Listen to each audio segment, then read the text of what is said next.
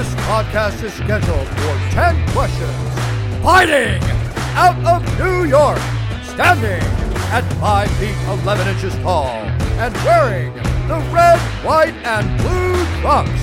Presenting Kyle Brandt!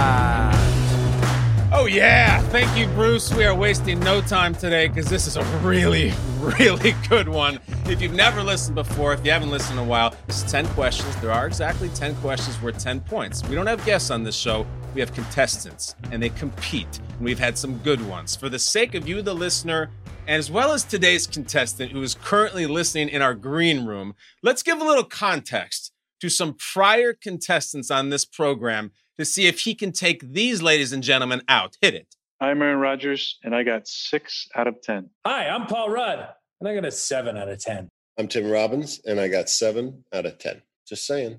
I'm Joel McHale, and I got an eight out of 10 because I have not seen the movie Stuck on You. I'm Guy Fieri, and I got six out of 10 because Kyle cheats. I do not cheat. I merely host, and I am thrilled to host this gentleman. Give me the music, please. Today's contestant likes his ribeyes exactly one and five eighths inches thick. He grew up wanting to be the great John Riggins. One of his co stars has said that when you hang out with him, you drink a little more, you feel a little cooler.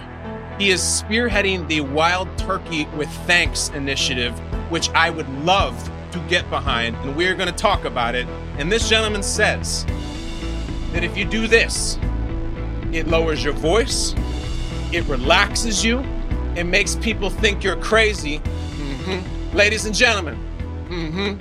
it is my privilege mm-hmm, to welcome Mr. Matthew McConaughey to 10 Questions. What's up, Matthew? How are we doing? I love the intro. I thought I was going to want Bruce's intro, but now I hear yours. I'm glad you introduced me instead of Bruce. Oh my gosh. Well, that's a huge compliment, Matthew. Bruce Buffer is a legend and the voice of 10 Questions. I'm so excited to do this with you. Um, before we get into it, Matthew, you have a great life. You got a beautiful family. You got a little wild turkey in your glass. Uh, How how's life, man? How you feeling? Relatively speaking, good. sir. I mean, we um, we're still trying to not bump into this COVID thing. I've got my family, three kids, wife Camilla, my 88 year old mother Kay is with us and has been with us for seven months.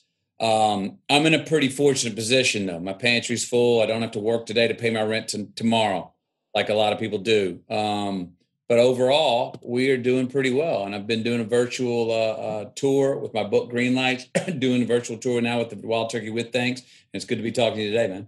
Good to be talking to you too. Green Lights is incredible. We're going to talk about that too. I want to make sure, Matthew, I want to make sure you know what you're in for. Okay. 10 questions. It's a competition now. And I know the athlete is in you. We're going to have to reach down and find your, your inner major Applewhite. And we're going to let this thing rip. 10 questions. Okay. All of which are somehow related to your life and your career. I'm going to ask you a question, Matthew. If you get it right, you're going to hear the following sound. Hit it. All right. If you don't get it right, see, that song's badass. Matthew's already playing air guitar, but if you don't get it right, you hear this sound. Mm. Yes, that's your crestfallen public. We don't Yeah. want that. You also have one ace in the hole, my friend. If at any point you hear the, and these questions are going to be a little weird. If you got no clue, you guys say, I don't have any idea where to go with this, call for the coin toss, and I'll narrow it down to two choices of which you can choose A or B. You only get to use it once. It's that simple. Deal. Are you ready to do this? Let's roll. Let's roll. Question number one with Matthew McConaughey. Again, the questions are somehow about your life. Matthew, your category of question one is travel. A famous unattributed quote from the 19th century urges you to do what, young man? Go west. He says go west with a little head bob. Is McConaughey right with question one? Oh, yeah. We are on the board, my man, Matthew.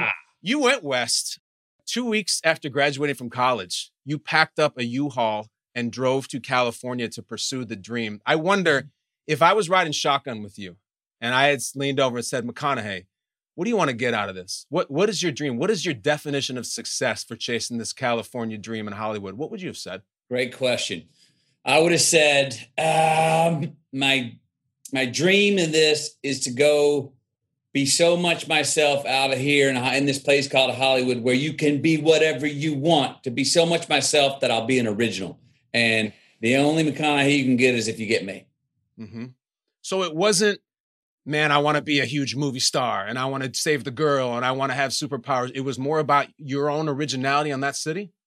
Yeah, it was about saying, look, I, I love telling stories, love being being a storyteller, and now I'm going to go out and try to give it a go at doing it in front of the camera. Um, but I didn't have an idea of like, oh, this is the kind of movie I want to be in. Oh, did I want to be a movie star? Sure. Did I want to be a successful actor? Yeah. I also wanted this. I wanted to go. I'm going to go out there and I want to play my my game in the business of Hollywood and there's a difference. Sometimes there's a game to Hollywood too, but if you play play their game, it, you can look up ten years later and go, "What the hell happened?" Um, so what you get out there in Hollywood, and I notice as a media, is you get infinite yeses. Now we all know too many options can make a tyrant of all of us. Um, so I had to navigate those, enjoy the heck out of many of them, um, and at the same time go, uh, you know what? Can I can I be a go be a good actor? I didn't think about movie star as much as I said, can I go be a really good actor? Hmm. That's why you're still in the game. People show up and think movie star. I look at you and I picture you showing up in the 90s, handsome as hell, charismatic, but that's 10,000 guys. Did you struggle at first to get work? I didn't. Actually. No. No, I tell you what I did do. Um, tell you a quick lesson before I tell you about how yeah. I did my first two jobs. I get out to Hollywood, sleeping on the couch of a man named Don Phillips. He's the guy I met, introduced myself to in the bar in 1992 in Austin, Texas, who cast me in Dazed Confused, my very first movie, which ended up being now not just a hobby one summer, but a career. I get out there, I'm sleeping on his couch. I got a U-Haul and I got 2000 bucks. Okay. We're getting down to about 12, uh, 1500 bucks. I start going like, hey, Don, and I, I, get me, can you get me a meeting with an agent? And he snapped at me and goes, shut up. Shut up. I tell you this if this city sees you, if Hollywood sees you needing it, you're done before you ever got started. What you need to do is get the hell out of here. Forget about Hollywood. Forget about needing this place. And when you're ready, I'll get you a meeting. Well, me and my buddy Cole Hauser and Roy Cochran, sure. economy class tickets to Amsterdam, rode motorcycles uh, through through Amsterdam for four weeks. Came back. I didn't even think about getting an agent. Nothing. And after about a week, Don comes up. He goes, "You're ready." I go, "For what?" He goes, "Tomorrow morning. Got us a meeting with the agent." I go, "Oh, really?" He goes, "You see, you don't need it. You just want it. Be cool." So I remember showing up and uh, uh, was very relaxed in that meeting, very confident. I wasn't like, "I gotta have it. I gotta have it." And I got the meeting. I was represented. The first two auditions I got sent on, Angels in the outfield and, and uh, Boys on the side. I actually landed the gig. Big movies, right yeah. off the bat. Yep, right off the bat. And you attribute that to, in part, to you and Hauser and Cochran in, in, Amsterdam, and you got it out of your system and showed up, and you were just chill. Showed up and was chill, and was able to, you know, I, be myself. Look, I've learned it later in my career in different ways too. After having a family, when all of a sudden the things happen in our life where we can make that which which we need the most or feel like we need the most. When we make them number two, mm-hmm. we can actually be a lot better at getting what we want out of them because we don't have the pressure of they are the end all be all. And if I don't get that, then I am done. So that that that helps a lot.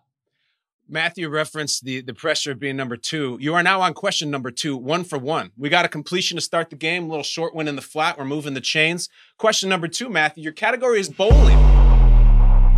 You like to go bowling sometimes? You familiar with bowling? Somewhat familiar. Somewhat. All right, that's my sweet spot on 10 questions. Matthew, your question number two.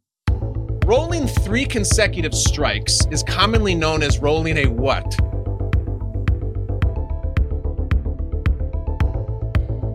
Three consecutive strikes in baseball out. Um, yep. And uh, um, oh shit, I don't know. Some, some, um, no, give me the give me the AB. You want to go the coin toss already? All right, McConaughey wants the coin toss. Give it to him. All right, McConaughey, here we go. If you roll three strikes in a row at whatever bowling alley in the world, is it known as rolling a goose or is it known as rolling a turkey? Goose. You say goose. Goose. Unfortunately, Matthew, that's incorrect. It's it's rolling a turkey. And why? Why would I ask you about the Because I'm turkey? drinking wild turkey long. Because we're drinking wild turkey, my friend. I'm gonna pour some right now. I, I'm not even kidding. We haven't had drinking on this show since Aaron Rodgers was in episode one. I'm gonna take it neat. I got some turkey because you are with the wild turkey with thanks. Cheers. Cheers, Cheers. brother. Thank you so much. Tell you what, tell us about wild turkey with thanks. I'm gonna drink.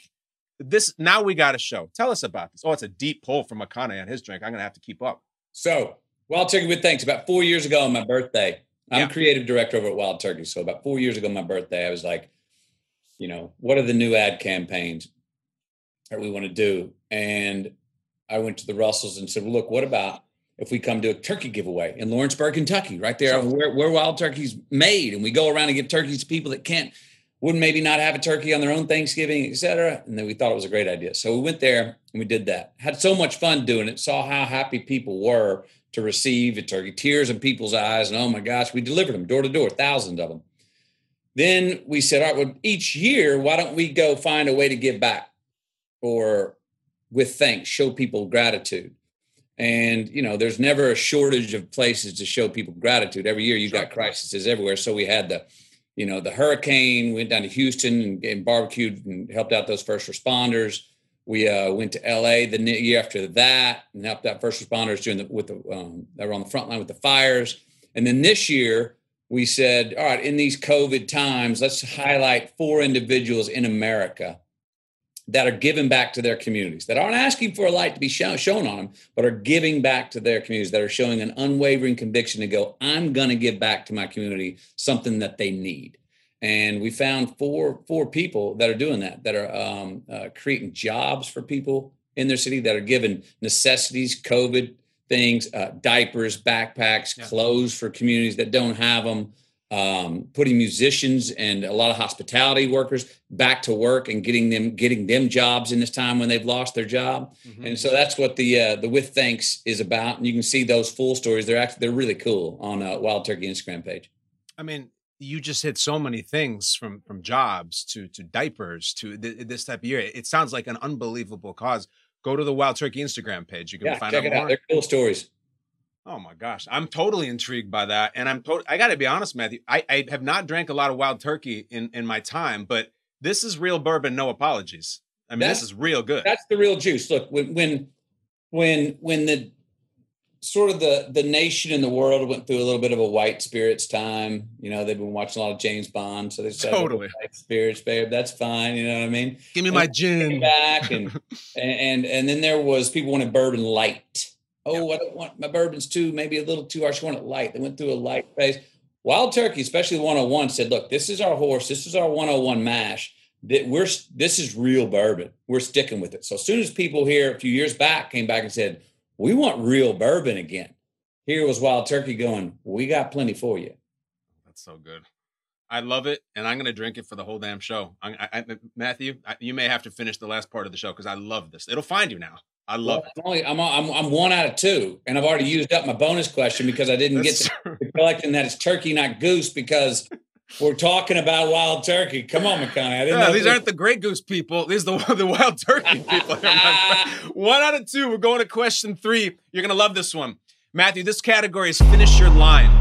I have a line from a movie that you've done. I'm gonna play it and I'm gonna stop. And when the line Can stops, you finish the line. Yes. Okay. I'm gonna so- right now, if I said it, I'm betting this is gonna be real easy. Let's find out. Let's see. We have Paul Rudd. He had Clueless. Tim Robbins got the Shawshank Redemption. I'm gonna find a line that you now. It might be from U five seven one. It might be from one of my favorite movies of yours, Frailty, which I fucking love. Okay. Let's find out. Play the clip, and Matthew McConaughey, you're gonna hear the clip stop. You finish the line. He's already smiling. Looks a little nervous. Matthew, finish your line. Hey, hop in, man. Hey, man, who's car? You know Wooderson? How's it going, man? Hey. Pretty good. How's it going with you? Say, man, you got a joint? Uh, no, not on me, man. Be a lot cooler if you did. got it. He's got it with the laugh. And we needed that laugh, brother, at the end. That is part of the line. Oh, oh Absolutely. it's great. the second you heard the lowrider tune, you your body completely relaxed. I knew I had this one. Yeah, I knew I had this one. If there's a few you could have gone deep on that, I've been like, oh, geez, I had no idea. Yeah. No, I gave you a belt tie fastball. Matthew, I, I love Dazed and Confused. I, I, I love you. I love Cole Hauser, Jordan Lloyd Adams, Jason London, all of them. I've probably seen it a hundred times. And I know it means a lot to you. If if you're sitting around on a Saturday, maybe a football game's at commercial, and you're flipping channels, and oh my God, Dazed and Confused is on, will you stop and watch it? I'll stop on that one. I won't stop on many of my films, uh, but I'll stop on that one because it's also one of those movies that you can step into it whenever. It's sort of like uh, Tropic Thunder. You Sure. can step into that whenever and Yes. watch how much and get just a piece of something that goes, awesome, badass. And Dazed is one of those movies where you can grab, even if it's just one scene in that commercial break, and go, yeah.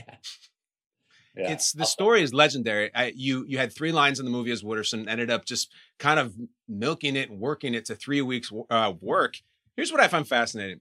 So many years later, you and your wife have a charitable foundation named after a line from that movie. You have a clothing line named after it. Yeah. You you win the Oscar for playing an amazing movie about a man struggling with AIDS. And during your speech, you quoted and referenced Dazed and Confused. Why does that movie mean so much to who you are? Well, you know, all right, all right, all right. First three words I ever said on film in that movie, the very first night I worked, and I wasn't even scheduled to work. There's a great story behind that, um, where that came from the book that's really funny. So that line precedes me. People go, Do you get tired of? I'm like, hell no, I don't get tired of for those reasons. I had a one night, one off night job in this in Austin, Texas in 1992 that I thought might be a hobby I get to do for a day, and that's it. 28 years later, I've made a career of it and love it. Now, just keep living. That's a line that came to me because five days into shooting Dazed and Confused, my father moved on, meaning passed away. And it was my first night back at work after being home, dealing with my father's wake and everything. And I was talking with Richard Linklater, the director, and he, and Yeah. Was, you know, at those times in life, you start to think about what is life about. And I was like, it's about you got to just keep living, man. It's like my dad. Physically, he's not here anymore, so he's not physically alive. But what he taught me, and I can keep his spirit alive. You got to just keep living, man. And then set it in that scene that night on the football field in Dazed and Confused. And then have taken it with me because it applies to every situation. There's a just keep living way to look at something, and just keep living way to choose on and everything. And I have not found one predicament, circumstance, or choice in life that the just keep living choice was not the better way to go. Yeah. How about a pandemic? I mean, this is now more than ever, right? Yeah. Well, here we go. And it's it look, it, so how do we in this time sit here in this year that we can't wait to have in the rearview mirror, that we can't wait to get behind us? How do we how do we see a, a green light asset, a JK Living asset out of this time? Well, as awkward and as tragic as it's been, we've got uh, COVID, we've got a cultural revolution, we had all these, we had our lives somewhat politicized in an election year. Um, we don't trust each other. We don't know who to believe. There's no consensus. We don't trust our leadership. Well, hell, how are you going to find a just living moment out of that, McConaughey? Well, I think we all can. Mm-hmm. We've been forced to strip down our necessities. We've been forced to ask ourselves inside, what is it we value? Um, I got an 88 year old mother who's spending every single day with her grandkids, which she never would have done before. Incredible. That's an asset. They'll remember this seven months or year, or however long it's going to go on until. Um, and we got a chance to look back at this year in the future. I don't know when, as actually a tragic year, but a banner year at the same time, where we reprioritized what we value. We reprioritized how, how how we how we look in the mirror and how we look at others, how we respect ourselves and how we look at others. Where a year where we press reset, where we had to, where politic we told politicians indirectly, hey, what's your purpose? What's your purpose, man? Because I don't get it.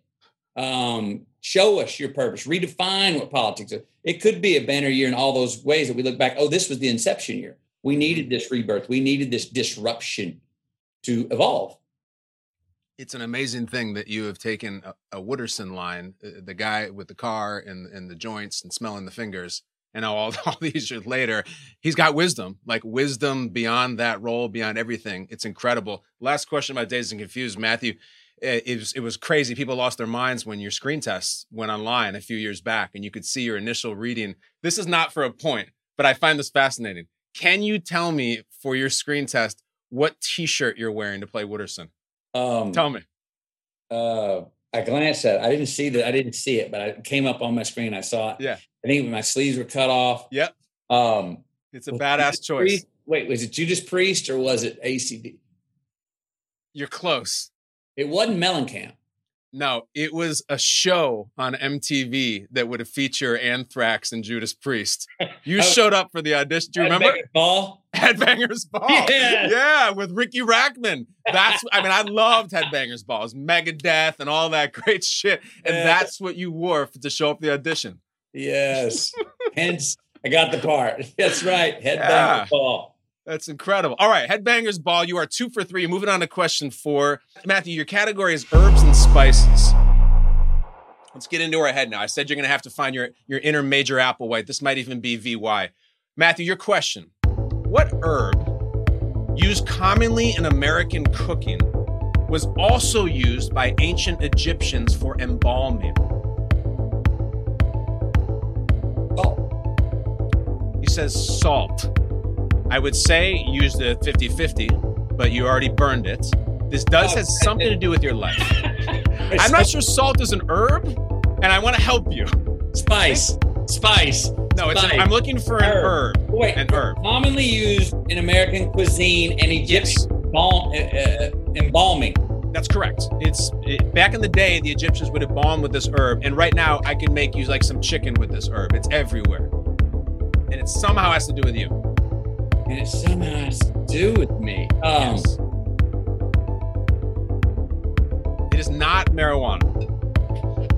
not what? It's not marijuana. It is not that. It is an actual cooking herb, not for brownies. Well, the eucalyptus embalms, but that's not a, a herb, so it's not mint. It's not. Uh, wow, wow, wow, wow.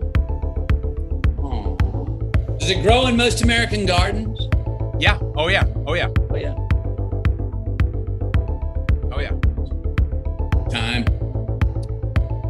Matthew McConaughey says time. Is he right? He's right. Time. T H Y M E. The Egyptians were using that back in the day. I'm at. Why am I asking you about time? A time to kill.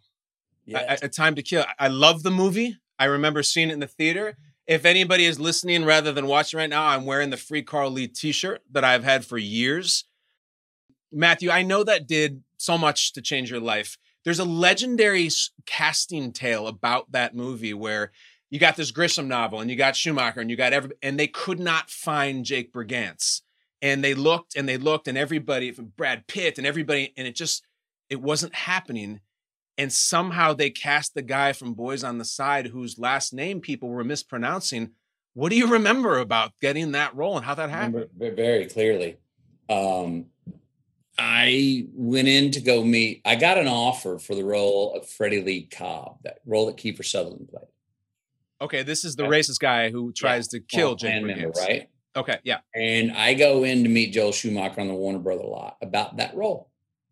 I was wearing another sleeveless rock and roll T-shirt. This time a sleeveless Mellencamp T-shirt, and I Oh, go in cool. there.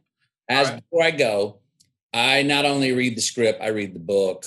I'm like, after on my own, I'm like, dude, this is a good role, but I want this guy Jake Brigance, the lead. man. Hell yeah. So I get this plan. I said, I'm going to go meet. Uh, I'm going to go meet with Schumacher about this other role that I've got. We're going to talk about it, and if I can find the right moment, I'm going to try and plant a seed. And so we're in there, and I remember I was smoking cigarettes at the time, and we're talking about we talk about Freddie Lee Cobb. Yeah, it's going to be going to be great. And I said, Yeah, I know who this guy is. You know, I knew somebody like this in my hometown. Blah blah blah blah.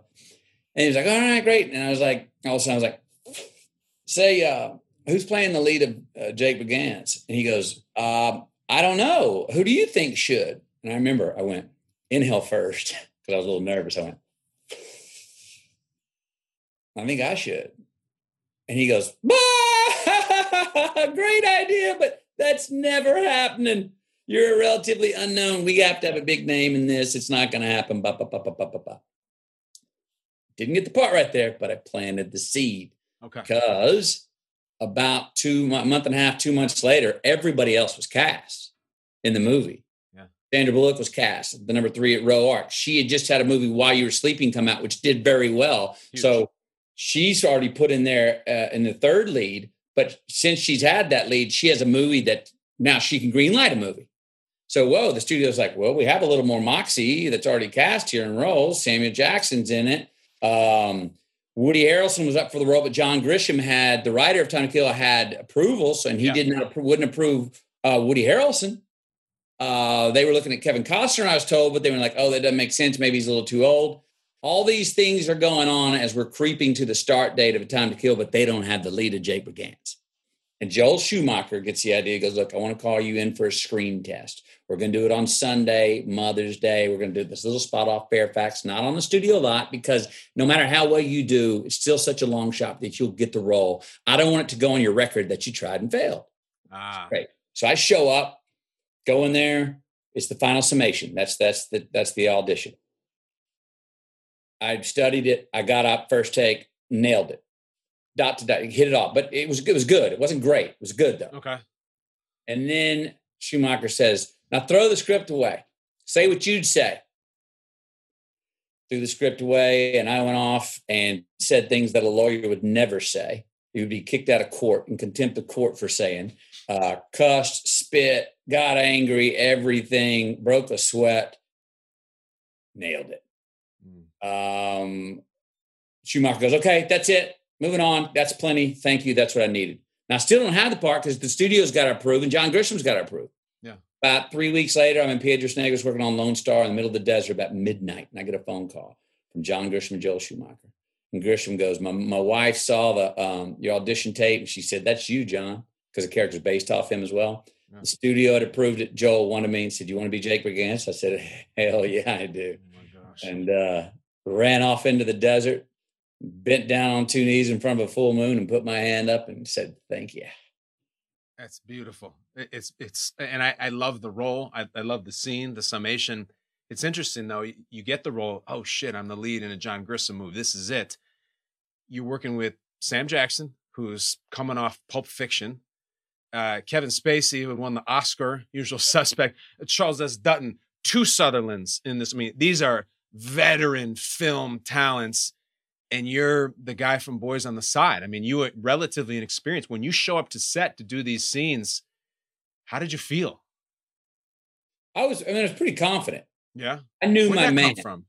I mean, I knew, I knew my man. I knew enough to know. Look, there was was there butterflies? Was there anxiety? Absolutely. Um, but I, I was, I already understood on my own that look, look, if I know my guy, if I know who Jake Brigance is, Yeah. and Joel Schumacher's direction throughout this to me was always like, anytime I get too heady, he'd be like, "You're, you're Jake." To be you. overthink of it. You Yeah. are Jake. Now, the other half is what I learned, which I found to be consistent throughout my career of working with major talented stars. You think, oh, I'm going to go, this is going to be, I'm going to, hear some magic trick. I'm going to learn some like, what magic. no one's got a magic trick. Pacino ain't got a magic trick. Spacey ain't got a magic trick. Carl, no, nobody has. Anthony Hopkins, they don't have magic tricks. They are prepared and they do the work. And I found that the best actors, which a lot of them may be the most famous and have the most awards, are the easiest to work with hmm because they're so present between action and cut. hmm That's they don't teach you the ways of the force on set. They're pre- they're prepared and they're professional and they're talented and that's all it takes. It's yeah, they're they're like I said, the great directors too.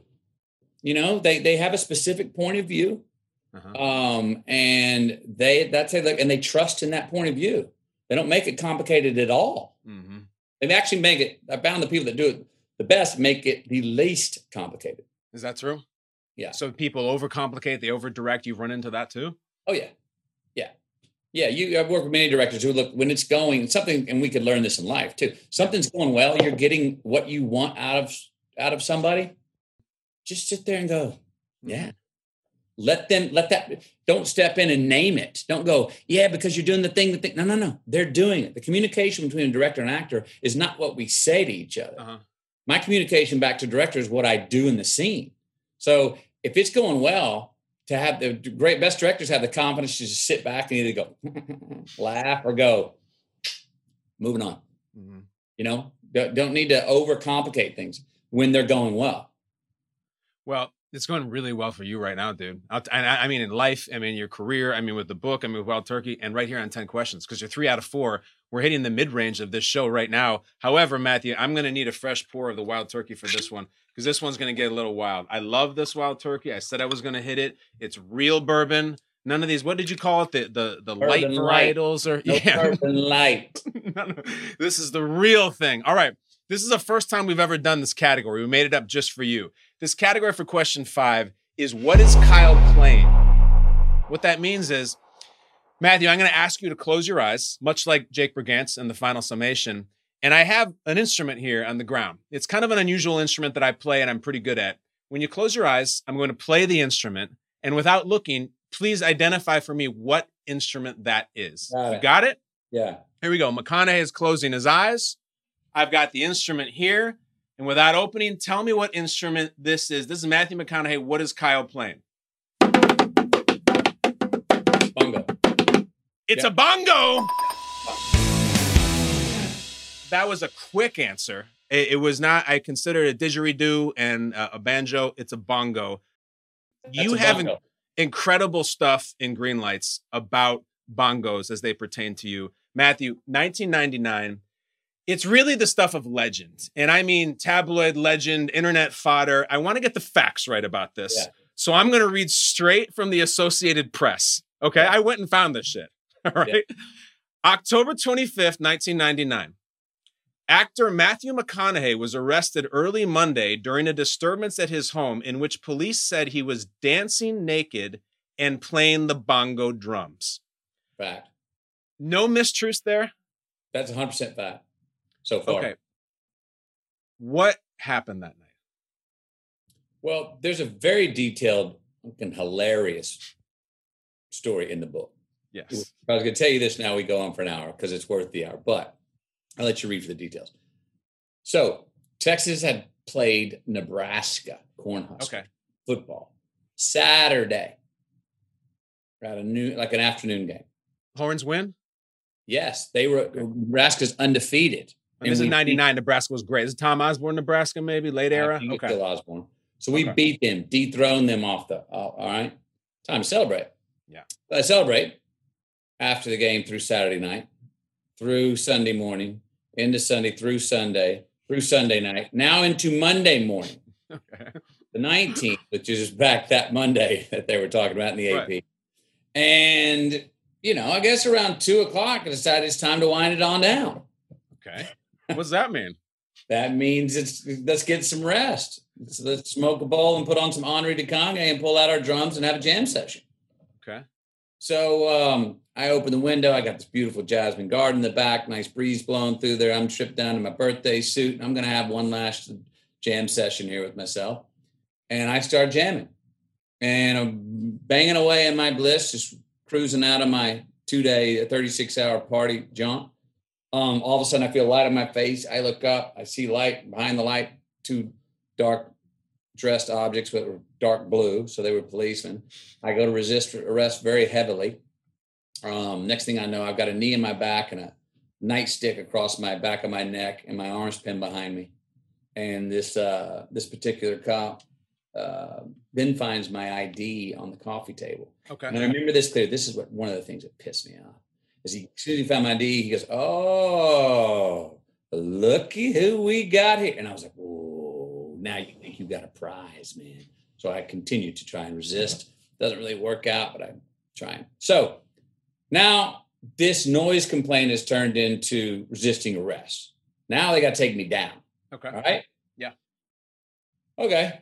Gonna go down. So they go here. We're gonna take you down and put some clothes on. And I'm very clear at this moment, adamant. No, no, no. Not putting on any clothes. This is No proof of my innocence. Proof I'm minding my own business. If I put on clothes, it's gonna help your story out. No way.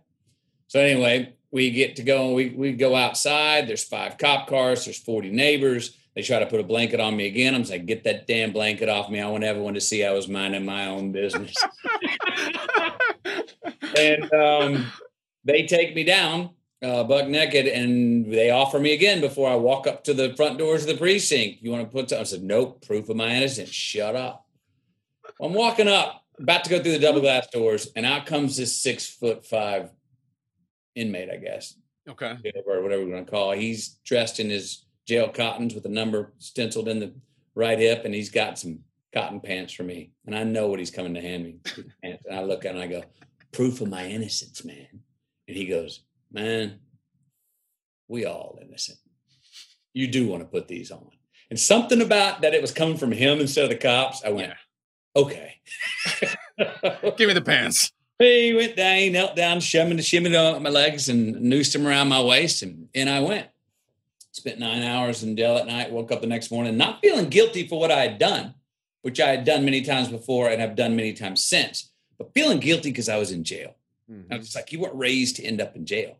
And I, my dad wasn't alive at the point, but I can I can remember my dad. I could I could hear my dad saying, "It's not about what you did, son, but you got caught. You should have been better at not getting caught." So I didn't feel good about that.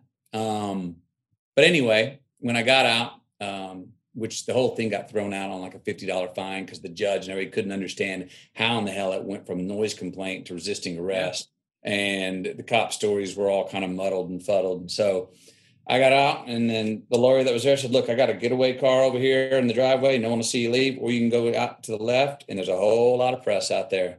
And I went, "Left I go." And I went out left and said something that made everybody laugh, and we all laughed. The next day, there were bongo naked T-shirts all over Austin. So when you went left and you leave jail, what are you wearing at that point? I think I got a um, a horns uh, T-shirt on, and my neighbor, the lawyer, had picked up um, a, a- a- like a one of those members only jackets from my neighbor. They Nice. dropped it off at jail because they all saw me leave and get in the car naked. So they had dropped off a box of clothes. Close, like Goodwill. Yeah. so you know, people people have benders. I've had a million myself. You, you when it's time to crash, you know, you you go to Denny's or you play video games. Or you take a shot. Was that your routine, the Jasmine, and you take your clothes off and play bongos, or was that like a one time thing? It's just a just a just a great idea. Great idea. Could would it have worked with the clothes on? Because that changes the whole story. It, it, it, it works with the clothes on, but probably won't. Probably don't. Uh, probably don't play as well. Now, the real surprise, McConaughey, would have been if you closed your eyes and I'm sitting here playing these things naked. hey, the, cam, the bottom of the camera, you, you, you're, you're, you're what God gave you to down there. Go for it. The last detail, the AP report also says that there was a second man clapping while you danced naked. Where's that guy? Because he's got a book in him. Who's that? There was no second man clapping. My buddy was asleep, had already passed out like about six hours earlier, Yes. and he was in the back end of the house. Okay. He was not. He. Because somebody clapping. I mean, that's which, which I don't know. That kind of makes the story better. we got to find that gentleman somehow. 'cause He's got his own green lights book in him. Oh my gosh. Matthew, uh, you've been incredible and you have a four out of five. You're threatening to break the all time score right now, but we're moving on to a very difficult category. Question number six Your category is European history. Oh, geez. The Renaissance period began during the 14th century. In what country did the Renaissance begin?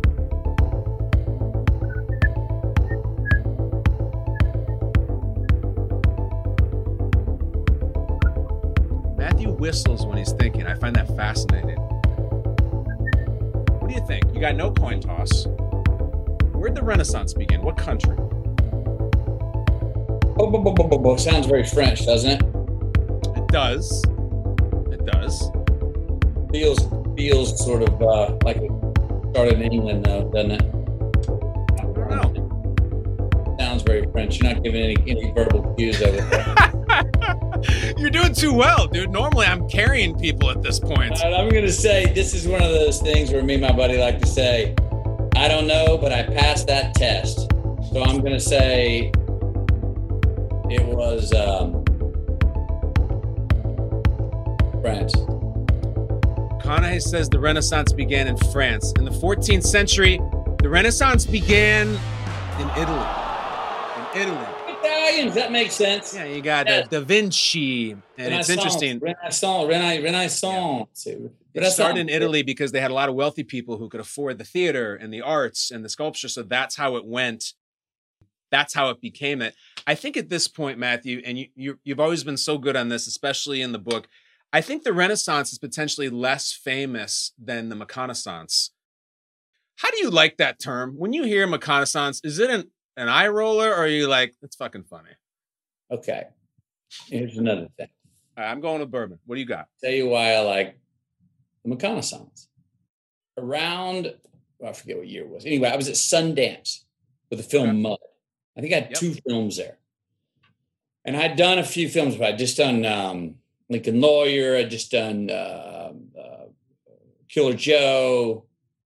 Anyway, I was on a bit of a roll coming out of this two year hiatus where I'd only done rom coms before for a while. Mm-hmm. And I'm in this. Uh, um, people have been saying, "Man, you're on this. You're on this this this run, man. Hot. Oh, you're like everything you're doing. You're knocking it out of the park." And I, my mind thinks very musically, you know. And so I sit down with this uh, in this interview, and this guy says the same thing. He says, "Man, you've been like on a run here, man. Um, you know, this this this move, this move, this move. It's like a movement." And I went, at that moment, I just go, yeah, you know, I was talking to somebody else uh, earlier today who was interviewing me, and they said the same thing, and they called it a McConaissance. And the guy goes, McConaissance, that's great. And I'm like, yeah, it's pretty cool. He goes, do you like that term? And I go, fits the meter, comes off the tongue pretty easy, fun to say. You know, it's kind of nice. If, if you know, if I'm putting together a certain album right now, it needs an it needs a the album needs a cool title. McConaissance is cool. He goes, McConaissance, that's great. Maybe it'll stick. Well, it stuck. But what I didn't tell anybody until now is that I was the one who planted it. You did. Yeah, I I, I just came up with it at that point because I was like, it need, this this this album I'm making needs needs it needs a cover. It needs Yeah. it needs it needs a slug. It needs a bumper sticker. It needs a campaign slogan. And so I threw McConaissance out there, and it stuck. But I couldn't sit there and say in the interview, I think it should be called McConaissance. People go, "F you, dude, arrogant prick," blah blah. You know. But if I had to say someone else said it, then maybe it would live on, and it did. it's not cool to give yourself a nickname or to make up a name for your own rebirth uh, for sure and i know you detail this in the book matthew it's interesting to look at this when if you were to pull up the mcconaughey imdb credits you all through the late 90s and the 2000s just bang bang bang bang bang bang bang and you hit ghosts of girlfriends past and then there's this gap of two years and i know a lot of soul searching and a lot of thinking and a lot of strategy went into that gap. Yep. Why? So I've been rolling. My big hits up to that point were the rom coms and action comedies, and I loved. They were fun to do, and they paid handsomely. I was, but it, they were re- doing so well that the other any kind of dramas I wanted to do were not getting offered, no matter how big of a pay cut I would take. No, no, not doing that with McConaughey. Well, at the same time, I'm living an endless summer.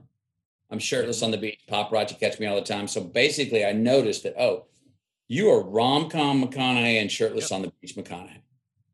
And as I said, I was happy with all those rom coms, and have said then and still say now. And those rom coms are what paid the rent for the houses that I ran shirtless on the beach on. Mm-hmm. Yes, indeed. So I was enjoying the time, but it what but it had become such a thing that I wasn't being even thought about or considered for the other type of roles I was looking for. So if I couldn't do what I wanted to do, I said I'm going to stop doing what I've been doing. Meaning I'm not going to rebrand, I'm going to unbrand. Now I didn't have that term until after the two years, but I said. I'm gonna stop doing what I've been doing and checking my money, man. Hey, I have I saved my money? Hey, you saved it pretty well. I said, because I might be going without work for a while. He goes, okay. Check with my agent. Yep. You know, shed many a tear with Camilla about the idea because I didn't know if I, I didn't know how long I wasn't going to go to work. Yeah. And the first six months of me saying I'm not doing rom coms, the only thing that came in on offer were rom coms.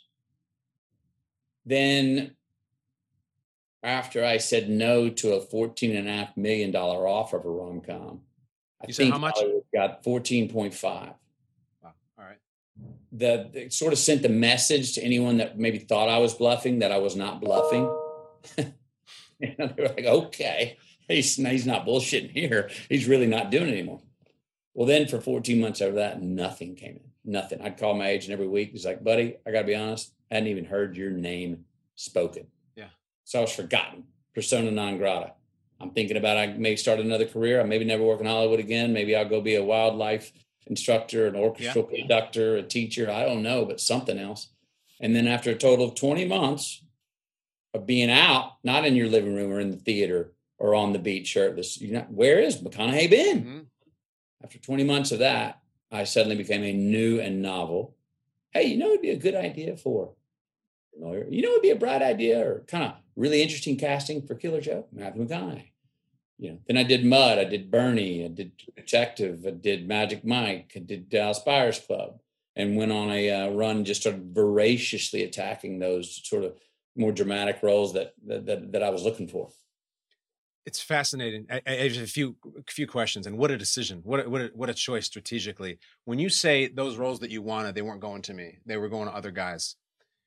Who who are the other guys? Are these is this is this Leo? Is this Ed Norton? Like who are the guys? Yeah, guys like that. Yeah.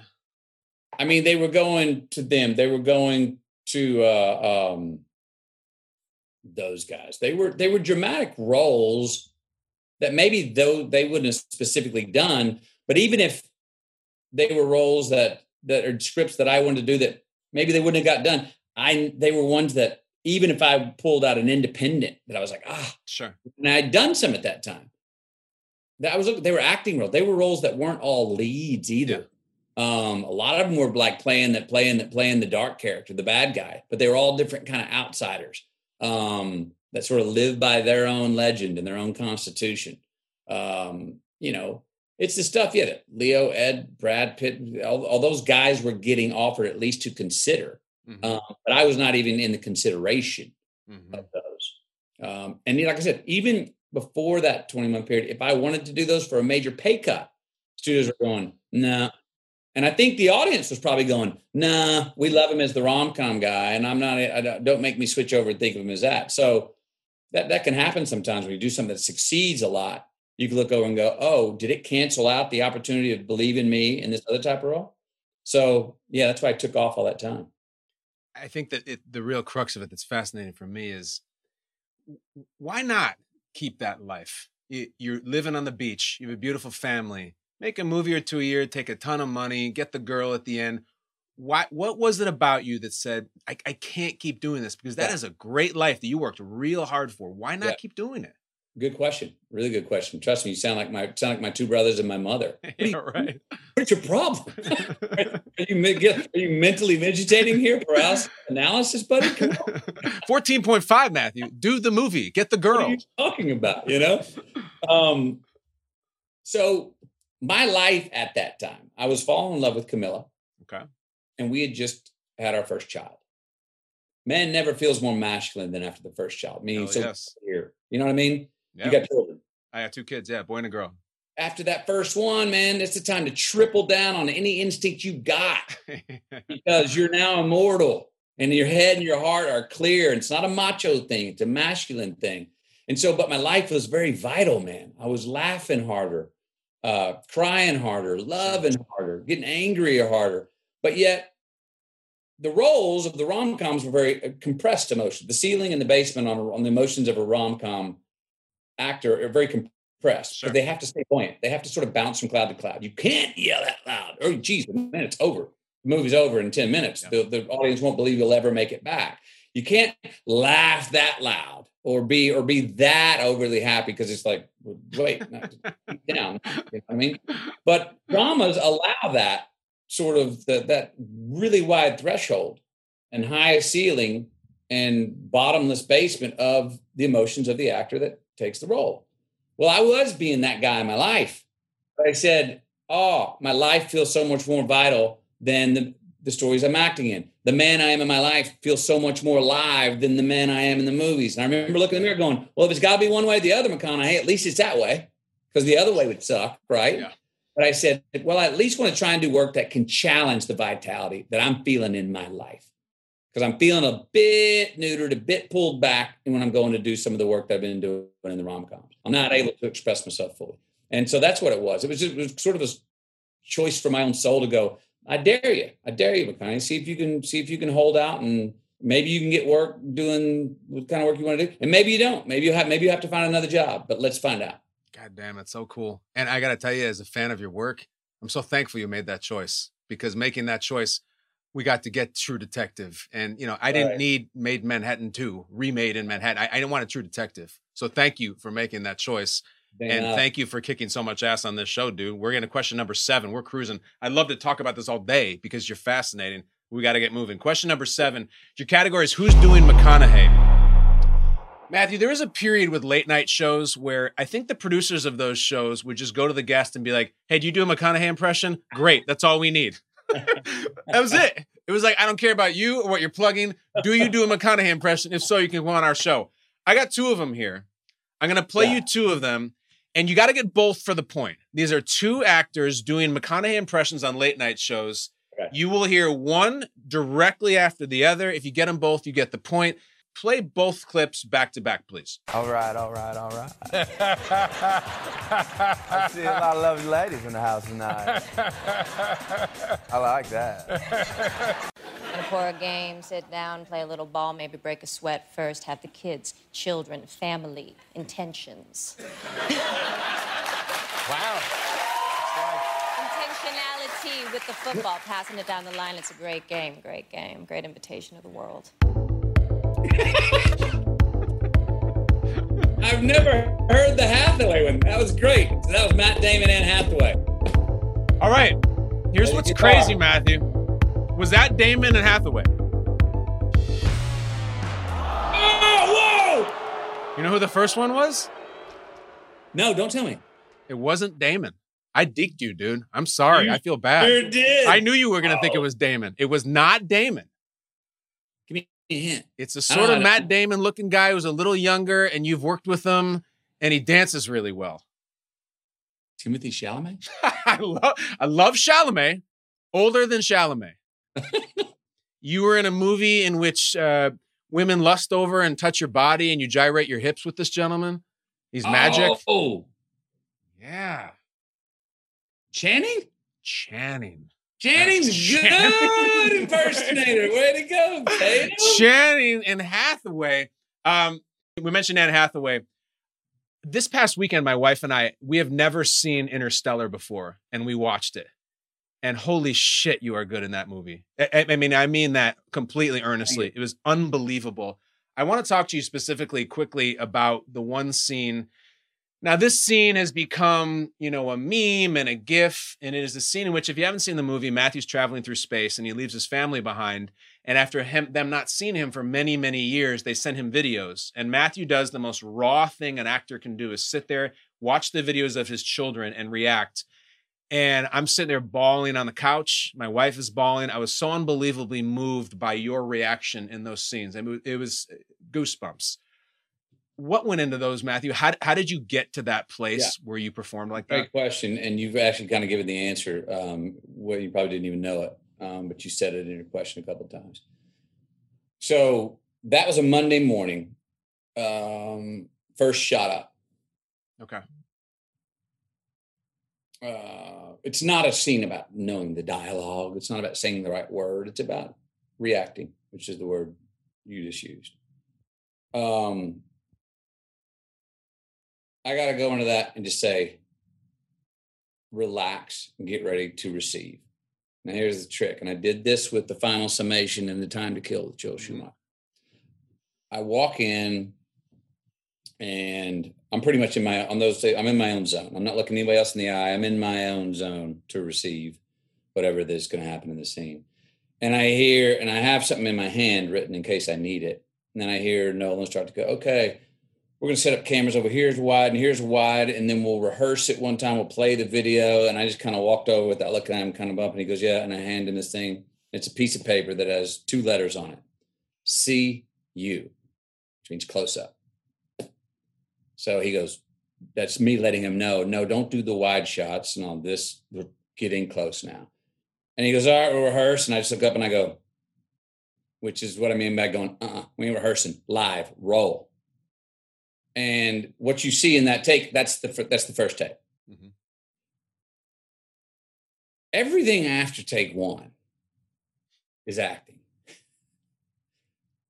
Take one is where you really are reacting and so I wanted to see that tape of the footage of my children in the movie for the first time, not have any anticipation of what's going to come next or what they're going to say next. Or I wanted to, and, and, and just receive it and then let happen what happens. I'm not trying to do anything in that scene. Well, after you do one take and, you know, take two and take three were okay, but we were like, take one, that's it. Because what are you going to do now? Take three or any, anything after take one, take two and on, you can't help but kind of know what's coming. and then you start to anticipate a little bit and get ahead of yourself and go, oh, this is when they're about to say that thing, which really got me last time. We are already out of the moment. Yep. So that's take one. It's amazing. And I it occurred to me after I watched it. I think the reason it resonated, especially right now, you know, you mentioned your mother with her grandchildren. That scene where you're in space and you can't see your children, you're watching video of them. There's millions of people going through that right now in the world. Yeah. We have grandparents. That scene is essentially a grandparent looking at a Zoom session with their grandchildren they haven't seen in a year. It's aunts and uncles who haven't seen their loved ones in a year it's it's brothers and sisters who haven't seen each other right now in 2020 and i think that's why i started crying and i know oh. this was years ago before covid but that scene that you lived the world is going through that right now that's interesting i hadn't even thought about it that way but you're absolutely yeah you're right to an extent yeah um and we'll see so people are going to have that reaction when they get reunited i know when we go back and re-engage you know what i mean um yeah and and and, and you watch them I always say this about acting.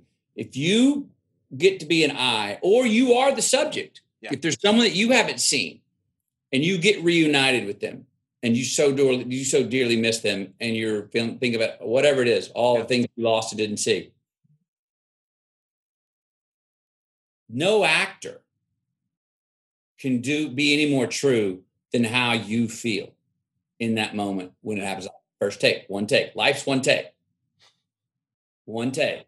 You watch. That's why I love documentaries. If you see documentaries with people actually reacting, not trying to perform, the acting gets no better than that. That's life. You cannot improve. You can do a different version. You can't improve on that. Someone's real reaction. Yeah. So some millions of people who do get reunited and have a similar reaction as I did, they will be doing. I, I was actually doing working off a script. They'll be working off a live script, and, and, and nobody can be acting any better than they are. It's the best there is. That was take one on Monday morning from McConaughey and Interstellar. We have three questions left. You're four out of seven. Question number eight your category is award show. In 2014, who won the Primetime Emmy for Outstanding Lead Actor in a Drama Series? Bam, easy. Cranston. He says Cranston, referring to Bryan Cranston. Is he right? Goddamn right he is. Walter White, uh, you were there. Harrelson was there. It was yes. a loaded category, and you lost to Walter White for your role in True Detective. Dude, True Detective was about the most badass thing of the decade. Before we start to talk in here, I rewatched the six minute tracking shot through the slums and the robbery. It's the coolest thing ever. what do you remember about that night, those many nights, I'm sure? What do you remember about that shot, dude? Here's what I remember after we shot it. Yeah. Is that when I was in Cary Fukunaga's office in New Orleans, four weeks before we even started production. Okay. That tracking shot, mapping that out about how it might could possibly go, was on his wall. Now we didn't shoot that shot until three months later. We were already two months into shooting when we came across that scene. So it was already, he was working on planning that out. Now, I remember this. We would go starting about a month before that shot on the weekend. We'd take a couple hours and go out take the script, a whole production crew, because there were lost so many moving parts. Yeah. Special effects, who's putting up the squib, actors, uh, stunts, helicopters, timing. It's got to be so coordinated with the camera going through it. And we would walk through it and kind of ADs calling out shots. And then Russell does this, and he goes down, shot squib goes off over his head. Make sure he lowers before the squib goes off because blah blah blah. Take the pipe. We're walking through it, calling out the shot. Then I'm walking through it. When I had to go through those things, I start calling out, try to make music, try to make, try to get the choreography like music. And it's a seven minute scene. Well, we get there to shoot it uh, that night after many weekends of rehearsing it, and first take goes pretty well. We can do better. Second, third, fourth, fifth, sixth take. Now, my whole- my whole wardrobe, you wouldn't know I was sweating because there were no sweat marks because there was nothing dry. It's like Sure. you can't tell if you're sweating if you dunk your clothes in water, right? they just become a darker shade completely. And I'm dripping, but we're going to, and we get back up. I think it was the seventh take. I think. Come in, barge in that living room. There's a, there's a guy over here who's supposed to swing the barrel of a gun at a guy. As he swings it, you hear the other guy, oh, like like he, connected a little bit, and just he connected. Why am I even noticing that? I should be in the scene enough where I don't even notice that because it's live. Well, then I go and I and I, and I go to you know spin and go down, but I kind of slip, but the squib goes off anyway, right at my ear, and I just go whoa whoa whoa whoa time out time time time time time time time time time time time time time time, and everybody's just wasted tired. And I remember we go, and you know what? It became a consensus right there on set that we need to call it because something we're about to have a, a mistake. Every, everyone's so fatigued. We don't want to take that chance. And then Cary looked at stuff and he goes, "You know what? I got it. I got it. I think it was a take four or the one or the one previous from six, but we had it, and that's what's in the movie. Oh, that's what Oh, Drew said. Absolutely electric. Thank you for making that. I mean, that's one of the coolest things I've ever seen. We have two questions left, Matthew. We're going to finish strong. I want you to get both of these. All right. This last one, question number nine. This category is finish this lyric. I know you like to think in terms of music and albums. I'm going to play you a song, popular song that I'm sure you've heard.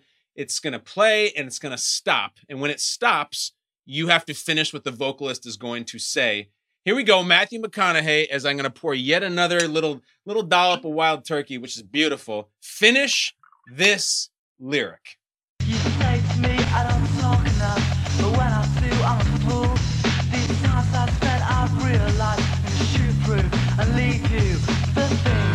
you say, your past just give you away. The Yeah, irresistible. I love your spirit. Is it? You're irresistible. Oh no, hang on, hang on, hang on. That was to myself. All right, this was- that was to himself. I won't count that, Matthew. Would you like to? Would you like to rectify these? Yeah, Booze, get out of here! I was singing to myself. Give me a second. Uh. Take a moment. Do your whistling. Dun, dun, Beat your chest. Boom, boom. With your sound. Say, uh, yeah, take you away the things you say. Dun. Unbelievable. That's the that's the answer. He says he's positive. Now I'm gonna play the answer. Is it irresistible, or is does he get the point by saying unbelievable? Unbelievable, That's man. You're unbelievable. Yeah. That was dicey, dude. That was really dicey. And I'm gonna give it to you. Why am I playing you this song? This is one of my favorite McConaughey takes. And I know you got great takes and you have such an incredible intellect, but you fucking hate the word unbelievable. Unbelievable. Tell So- us uh, why. Why do you hate the word unbelievable? All right. It's so silly. It's such a con- But I love it. I'm here for this. Look, so what do you mean it's unbelievable? It just happened. All right?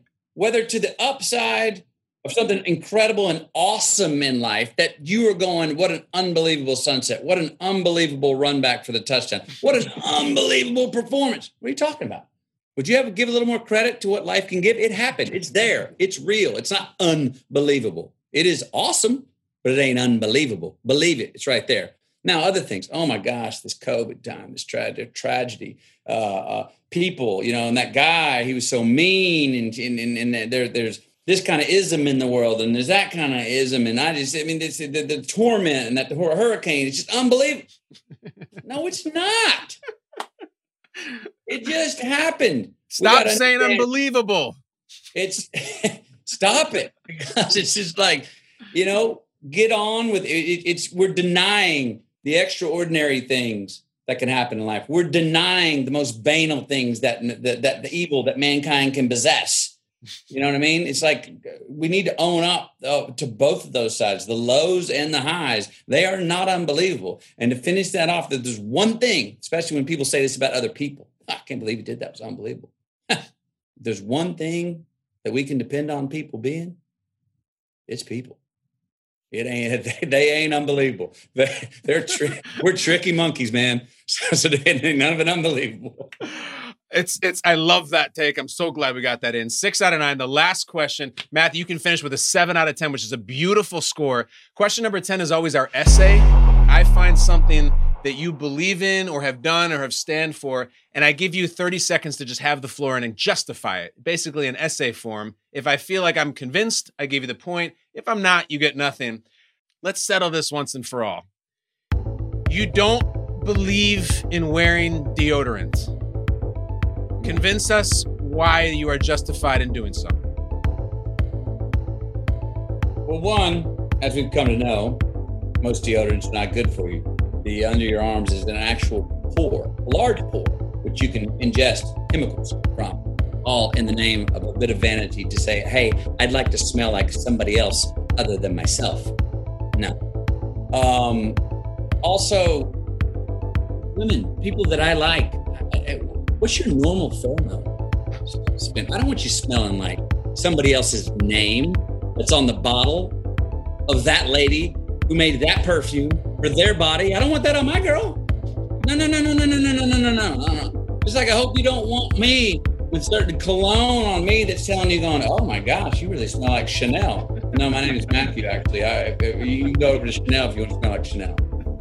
All right. So, so the uh, um, deodorant, if you're drinking enough water, you, you know, you should be all right. The sweat's okay. It's not going to have too much of a scent It's going to run somebody off. Now, if you're not, I understand. You might want to grab yourself a salt rock and call reset under the old armpits there from time to time. But no, thank you. Uh, I don't. I don't really want someone else's uh, scent on me or on my loved ones' noses.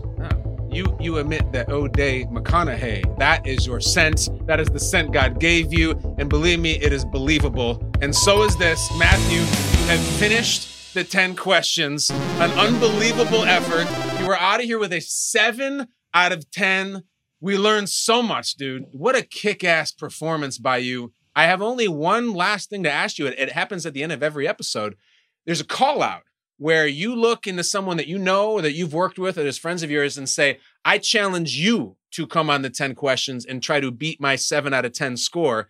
Matthew, all the people that you know in your life that you put together this incredible Rolodex and group of friends, who do you think should come on here and compete with your 7 out of 10? Maybe like a Vince Young versus a Matt Leinart type deal.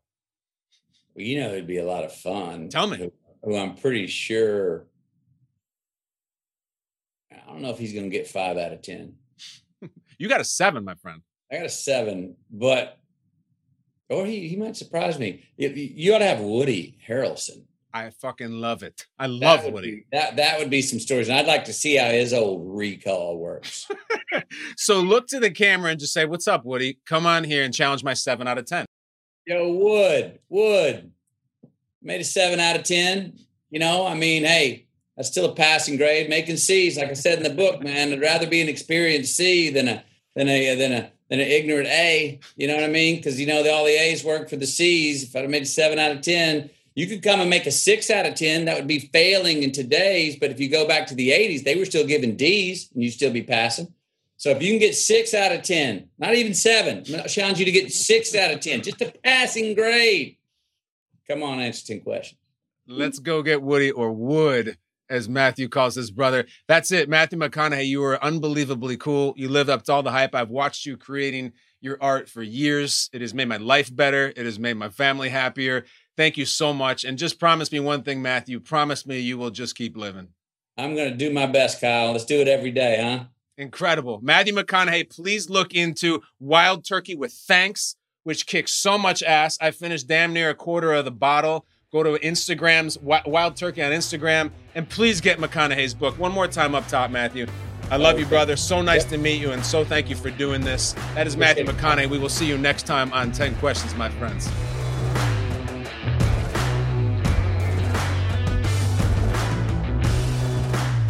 10 Questions with Kyle Brandt is a co production by Spotify and The Ringer. The show is produced by Richie Bozek, Jason Gallagher, Noah Malale, Steve Ahlman, and Jackson Safan. Our theme song is by Matt Schiltz and Bobby Lord. Additional sound design by Bobby Lord.